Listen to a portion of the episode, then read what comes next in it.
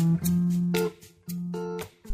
Günaydınlar, herkese merhaba. Radyo Gedi'nin sabah programına hoş geldiniz. Günün öne çıkan haber başlıklarına bakacağız. Türkiye tarihinin en büyük felaketlerinden biri olan 17 Ağustos 1999 Marmara depreminin 24. yıl dönümü. 24. yıl dönümünde İstanbul, Kocaeli, Sakarya ve Yalova'da hayatını kaybedenler için anma törenleri düzenlendi. Marmara bölgesinde büyük yıkıma yol açan depremlerde yaklaşık 19 bin kişi hayatını yitirmişti. E, bu arada tabii 19, e, bu vesileyle e, 17 Ağustos e, depreminin e, yıl dönümü vesilesiyle deprem uzmanları da e, görüşlerini beyan ediyorlar. Manşetlerde var. E, 17 Ağustos 99 depreminin yıl dönümünde olası Marmara depremini değerlendiren Bilim Akademisi üyesi yer bilimci Profesör Doktor Naci Görür, olası bir depremde İstanbul kendi kendine yetemez. Çünkü hastanelerin ne kadar çalışacağı, itfaiye, itfaiyenin ne kadar çalışacağı meçhul. İstanbul'da büyük bir kaos söz konusu olabilir diye diye konuşmuş. 99 ee, depremlerinden sonra her an olmak kaydıyla Marmara'da 7 ve üzerinde bir depremin olma olasılığının %64 olduğunu buldular, yazdılar. Bütün dünyada büyük ölçüde bunu kabul etti. 2004 yılında da yayınladılar. Dolayısıyla 30 yıl dediğin zaman işte sonu 2029'da gelir. Biz e, bu şekilde 24 seneyi geçirdik. Depremin olma periyodunun sonlarına doğru geliyoruz ifadelerini kullanmış. İyi haber mi, kötü haber mi bilemiyorum. Meteorolojiden yapılan son hava durumu tahminlerine göre Türkiye genelinde sıcak hava etkili oluyor. Hava sıcaklıkları mevsim normallerinin 6 ila 11 derece üzerinde seyrediyor. Çok yüksek nem oranları vardı. Bugün İstanbul 31 derece güneşli, Ankara 39 derece olacakmış. İzmir 36, Antalya'da yine 36 derece olacak. O e, yoğun sıcaklar geri döndü ama zannediyorum nemle birlikte geri döndü. Korkunç nem var. Hatta bazı bazı e, bölgelerde o kadar çok nem olmuş ki nem bulutlarının arasında kalan uçaklar yere iniş yapmakta zorlanmışlar. Gerçekten çok yüksek bir nem oranı e, yaşıyoruz. Özellikle İstanbul'da. Konut fiyatlarında aylık artış Haziran ayında bir önceki aya göre hızlansa da yıllık artışta çift taneli seviye görüldü deniyor. Merkez Bankası verilerine göre Haziran ayında konut fiyatları bir önceki yılın aynı dönemine göre %95,85 artmış. Böylece Şubat 2022'den bu yana ilk kez konut fiyatlarındaki artış çift haneli, çift haneli deniyor. Evet yani çift taneli artışa sevine, sevindiğimiz noktadayız. Yüksek enflasyon ortamında konut fiyatlarında yıllık artış Eylül'de %189'la rekor kırmıştı çünkü.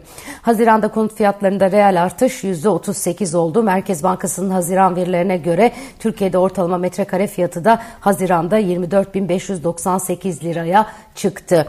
Ee, uzmanlar e, bu yavaşlamanın e, artacağını e, söylüyorlar. Özellikle yılın son çeyreğinde epeyce bir gerileme bekleniyor konut fiyatları artış hızında. Konut fiyatlarında değil bakın artış hızında. Ee, Cumhurbaşkanı Yardımcısı Cevdet Yılmaz, TOB'un düzenlediği Türkiye Ekonomi Şurası'nın açılışında bir konuşma yapmış. Eylül'ün ilk yarısında açıklamayı planladıkları orta vadeli program hazırlıkları çerçevesinde son dönemde iş dünyası temsilcileriyle istişareleri sürdürdüklerini söylüyor. Ee, Cumhurbaşkanı Yardımcısı Yılmaz, para politikası, maliye politikası ve yapısal reform adımlarını kademeli bir şekilde devreye alarak Türkiye'de yatırım ortamının iyileştirilmesi, sürdürülebilir bir büyüme için daha el elverişli bir ortamın sağlanması ve ekonomimizin potansiyelinin daha da yükselmesini istiyoruz. Türkiye'ye yatırımlar için e, cazip bir ülke diye konuşmuş. E, top tarafı e, ise ee, özellikle KOBİ kredilerinin reel olarak artmaması zincirleme etkiyle ülkenin ve sektörlerin tamamına olumsuz yansıyor demiş. Büyümenin bereketi her kesime e, yansısın istiyorsak KOBİ'lerimize destek vermeli, uygun finansman imkanlarına ulaşmalarını sağlamalıyız demiş. İş dünyası olarak her şeyden önce öngörülebilirlik istiyoruz. Geleceğe dair yol haritası bekliyoruz e, demiş Türkiye Odalar ve Borsalar Birliği Top Başkanı Rifat Hisarcıklıoğlu. Milli Eğitim Bakanı Yusuf Tekin, Başkent Öğretmen Evi'nde medya kuruluşlarının Ankara temsilcileriyle bir araya gelerek eğitim gündemine ilişkin açıklamalarda bulunmuş. Orta öğretimle ilgili yeni dönemde sınıf tekrarının mümkün olduğu bir süreç söz konusu olacak diyen Bakan Tekin, devamsızlıkla ilgili önümüzdeki eğitim öğretim yılı sonunda çocuklarımız af ya da benzeri beklenti içerisinde olmasınlar ifadesini kullanmış. Tekin özellikle 11. sınıftan 12. sınıfa geçen orta öğretim öğrencilerinin arasında yaygınlaşmaya başlayan özellikle pandemiyle başlayıp depremde devam eden süreçte açık liseye kaymalar söz konusuydu. Açık liseye kaymalarla ilgili de bir dizi tedbiri önümüzdeki günlerde mevzuat değişiklikleriyle almış olacağız açıklamasını yapmış. Bakan Tekin özel okulların servis ve yemek ücretleri gibi konularda ilgili derneklerle görüşmeler yaptıklarını aktararak ücretlerle ilgili tefe ilkesini getirdikten sonra özel okullar derneklerin bize taahhüdü servis ve yemek ihtiyacı ile ilgili konularda da makul düzeyde zam yapacaklar demiş. Biz de kendilerini zaten denetleyeceğiz diye konuşmuş. Evet, e, Türkiye Çelik Üreticileri Derneği Genel Sekreteri Veysel Yaya'nın açıklamaları var. Çin Halk Cumhuriyeti'nden yapılan çelik ithalatına dikkat çekmiş, konuya dair çözüm önerisinde bulunmuş. Diyor ki ilk 6 ayda çelikte ihracat %46,5 düştü. Bu da 4,5 milyar dolarlık bir düşüşe tekabül ediyor. Yıllıklandırılmış düşüş 9 milyar dolar e, civarında.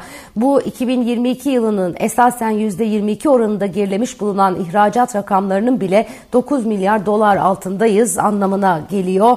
Ee, bizim piyasamızda Çin Halk Cumhuriyeti'nden gerçekleşen ithalat bu yılın ilk 6 ayında 2021 yılındaki rakamı 4,5 kat geride bırakmış durumda. Serbest piyasa politikasının dünyanın uygulamalarına paralel şekilde rehabilite edilmesi gerekiyor demiş Çin'in aldığı kararlar e, Türk çelikçisini epeyce yakından ilgilendiriyor ve rakamlara bakılırsa negatifte etkilemiş görünüyor. Evet, Lübnan'da elektrik üretimi durma noktasında diye bir manşet var e, dünya e, haberleri içerisinde.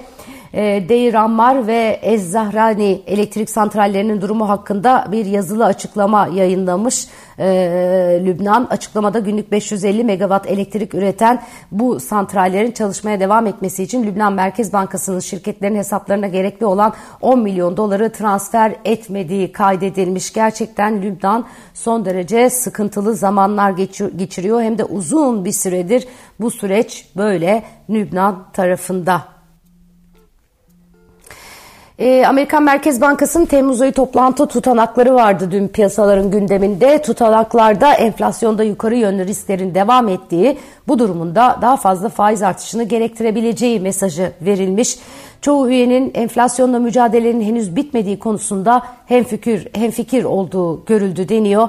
Açıklamada enflasyon hala komitenin üzerinde seyrederken ve istihdam piyasası sıkı kalmaya devam ederken çoğu katılımcı enflasyonda yukarı yönlü riskler olduğunu düşünüyor. Bu da daha fazla sıkılaştırmayı gerektirebilir ifadesine yer verilmiş. Fed geçen ay politika faizini %5.25 ile 5.5 ıı, arasında bir yere arasına ve 22 yılın en yüksek seviyesine çıkarmıştı. Hollanda ekonomisi resesyona girmiş. Bilmiyorum Hollandalılar bu durumu ne kadar hissettiler ama rakamlar bayağı çarpıcı. 2023 yılı ilk çeyrekte önceki çeyreğe kıyasla %0,4 daralan Hollanda ekonomisi ikinci çeyrekte de %0,3 küçüldü. Böylece Avrupa'nın en önemli ekonomileri arasında yer alan Hollanda durgunluğa yani resesyona girmiş oldu. Hollanda'da mevsimsellikten arındırılmış gayri safi yurt içi hasıla 2023'ün ikinci çeyreğinde geçen yılın aynı dönemine kıyasla %0,3 azalmış. Tüketici harcamaları ve ihracattaki gerileme nedeniyle Hollanda covid Covid-19 salgınının başından beri ilk defa resesyona girmiş oldu. Böylelikle ülkede gıda ve enerji fiyatlarındaki artış enflasyonu hızla yükseltmiş e, ve ekonomik faaliyetleri yavaşlatmıştı. Euro bölgesi sanayi üretimi rakamları geldi. Euro bölgesinde sanayi üretimi beklentiyi aştı. E, Haziran'da Mayıs'a kıyasla %0,5 yükselirken Haziran 2022'ye göre ise %1,2 azaldı. E, e, e, Haziranda AB ülkeleri arasında aylık bazda sanayi üretiminde en fazla artış %13,1 ile e, İrlanda'da olmuş. Onu Danimarka ve Litvanya takip etmiş. En fazla düşüşün ise İsveç'te olduğu görülüyor. İsveç'i de Finlandiya ve Malta'nın takip ettiği, arkasından da Belçika'nın geldiği yazılıyor. Evet, Memur ve memur emeklisi yeni zam teklifine odaklandı. Yaklaşık 4 milyon memur ve 2,5 milyon memur emeklisini ilgilendiren toplu sözleşme görüşmelerinde kamu işveren heyetinin yeni zam teklifini bugün sunması e, bekleniyor. E, Çin'in büyük kamu bankalarının Yuan'a destek için Londra ve New York'ta dolar sattıkları öne sürülmüş. Kaynaklara göre kamu bankalarının offshore şubeleri bu hafta Londra ve New York işlem saatlerinde dolar satışı yaptılar e, deniyor. Ee, Arjantin'de ön seçimlerde en çok oyu alan e, aşırı sağcı popülist aday, aday Javier Milei ülkenin borcunu ödeyemeyeceği ödeyeceğini e, ve Arjantin Merkez Bankası'nı kapatacağını söyledi. Zaten böyle bir vaadi vardı. Bugün yurt içinde yoğun bir veri e, takvimi var. Türkiye İstatistik Kurumu yılın ikinci çeyreğine ilişkin iş gücü istatistiklerini duyuracak. Merkez Bankası menkul kıymet istatistikleri, haftalık para ve banka istatistikleri, aylık uluslararası rezerv ve döviz likiditesi verilerini açıklayacak. Yurt dışı piyasalarda ise Amerika'da haftalık işsizlik başvuruları, Philadelphia Fed imalat endeksi e, ve öncü göstergeler endeksi yayınlanıyor olacak. Evet bugünün notları özetle böyle. Güzel bir gün dilemen, dile, dileyin e, diliyorum e, hepinize. E, gerçekten çok yüksek nem var. Hava da bugün iyice ısınıyormuş. Güneşli diyor ama İstanbul bugün e, böyle parçalı bulutlu e, gibi seyrediyor. E, ama çok sıcak, çok nem. Kendinize çok çok dikkat edin. Yarın sabah yine aynı saatte görüşmek üzere. Hoşçakalın. Radyo Gedik'ten ayrılmayın.